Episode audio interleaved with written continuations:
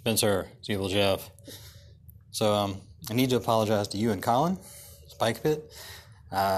Accidentally, in leaving a message to you, called you Colin because he had left a message, which is what I triggered my last mention about playing Paranoia in a play-by-post setting there. So apologize for mixing you two guys up. You want to be first crack at possibly playing play-by-post there? Well, I'm giving it a little more thought. See if I can find some other players. Might set something up. I'll let you know. Later. Hey, Evil Jeff. I've got absolutely no problem with being called Colin at all. It's like getting a free upgrade. And yeah, I'm certainly interested in a bit of play-by-post Paranoia. But if you're going to involve Colin in that, please let me know in advance, because I don't want him fighting his way up to the Scottish Highlands trying to hunt me down like some cockney Liam Neeson just because I gave his clone a wedgie. Welcome to RPG A Day 2019. Day 8. Obscure. Now, I was really at a loss as to what to do with this one. I looked at the word yesterday and I was kind of racking my brains what to talk about. I mean, I don't really know what qualifies as obscure as far as games are concerned. I really don't know enough to know what everybody else is aware of. But this morning, Ricardo Esteves came to the rescue.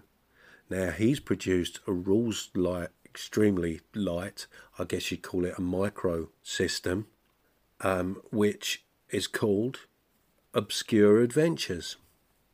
Problem solved. This is rules and a character sheet that fits on two sides of a sheet of A4 or whatever it is you weird Americans call it. What is it? L-E-T-T-E-R. God knows what that means or even how you're meant to pronounce it.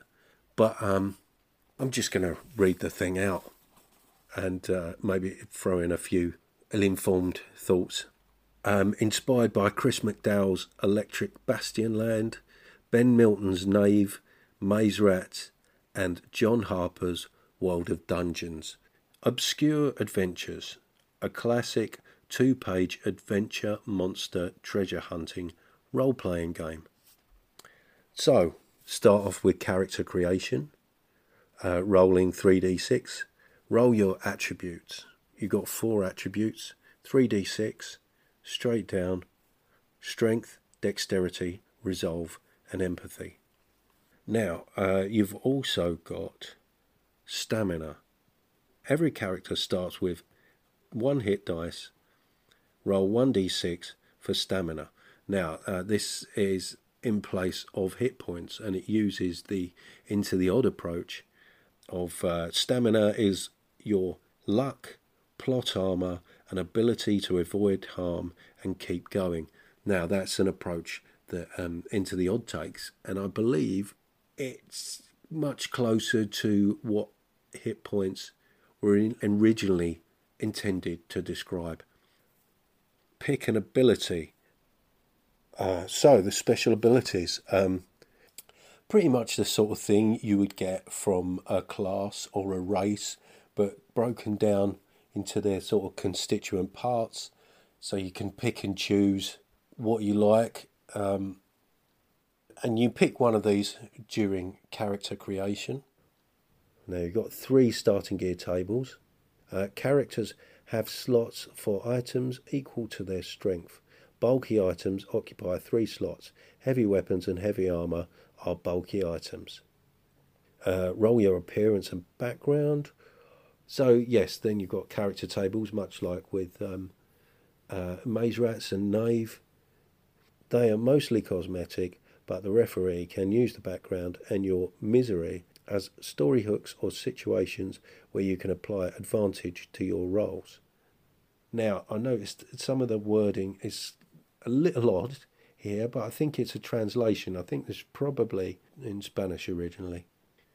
Characters start at level 1, gain levels for adventure at the end of each session, and during rest breaks the referee will award XP to each character or group according to what they have achieved.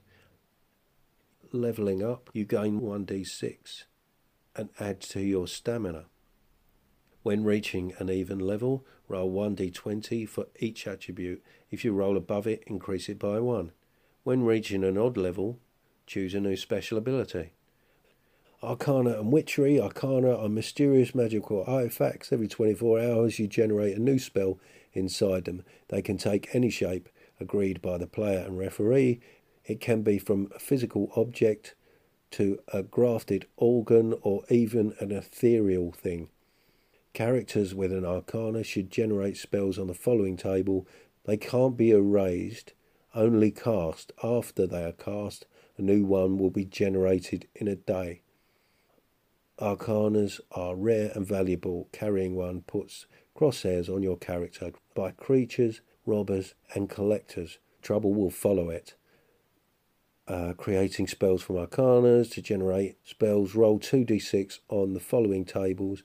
So exactly the same spells are created in Maze Rats, and if you're not familiar with that, well, you should be. Corrupt Arcana. Contrary to normal Arcana, they don't generate spells randomly or have a usage limit, but each use, the user loses 1d6 resolve. If you pick a Corrupt Arcana, roll 1d12 to discover what it is. Now, these are interesting. The Banisher. Undead creatures have to move away or take 2d6 damage. Ignores armour. Blessed Bands. Before attacking you have +1 armour. Refreshes outside combat. Bottle of Hell. Opening unleashes an endless stream of flaming lava. Deals 1d8 damage per turn. Compass of Desire. Choose an object. You know the distance and direction to it. Druid's Cauldron. Eating a flesh cooked on it changes the user into that creature.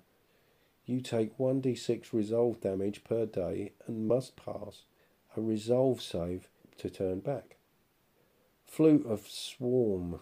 You can call 2d10 small creatures and critters to be commanded on your behalf. Phase Flame. You can light a small flame anywhere within your field of vision. Sense Flare. A creature loses 1 sense of your choice. Smell, sight, hearing, taste, touch, pain, temperature or balance. You lose 1d6 resolve per day until you let the creature recover it. Smoker's Bell. Ringing it creates a foul of thick fog in a 5-metre area. Projectiles can't penetrate. Spider Scale. You can climb and crawl walls like a spider. The Time Shatterer. Creates a 3-metre bubble around that makes a second last a minute for everything except the wielder. Lose 1d6 resolve per minute. Or Phantasm Key. You can pass through a single wall or floor with everything you are carrying. Well, those sound powerful. So, you know, how to play is pretty much, you know, your standard stuff. It's a roll under system, obviously. I say obviously, it's a roll under system. 2d20, pick the lowest for advantage, pick the highest for disadvantage. Combat dexterity is for initiative, dealing damage, no roll to hit, so into the odd territory. You go to 0 stamina and then it starts coming off your strength, unless it's something like a spell which damages dexterity, resolve or empathy. And once one of those gets to 0, you're dead. Got a little section of advanced rules that covers morale, retreat, deprivation, splintering shields, heavy strike, careful aiming, dilemmas, blah blah blah blah blah. So you've got everything there on one sheet. of paper, whatever you choose to call it. And that's Obscure Adventures. It's pay what you want on DriveThruRPG, so why not check it out? Warning, if celebrating the sound of dice hitting the table and pondering the meaning of the many acronyms within your player's handbook doesn't cure that burning sensation, please see your doctor. Big thanks to Liren from Updates from the Middle of Nowhere for her very special contributions.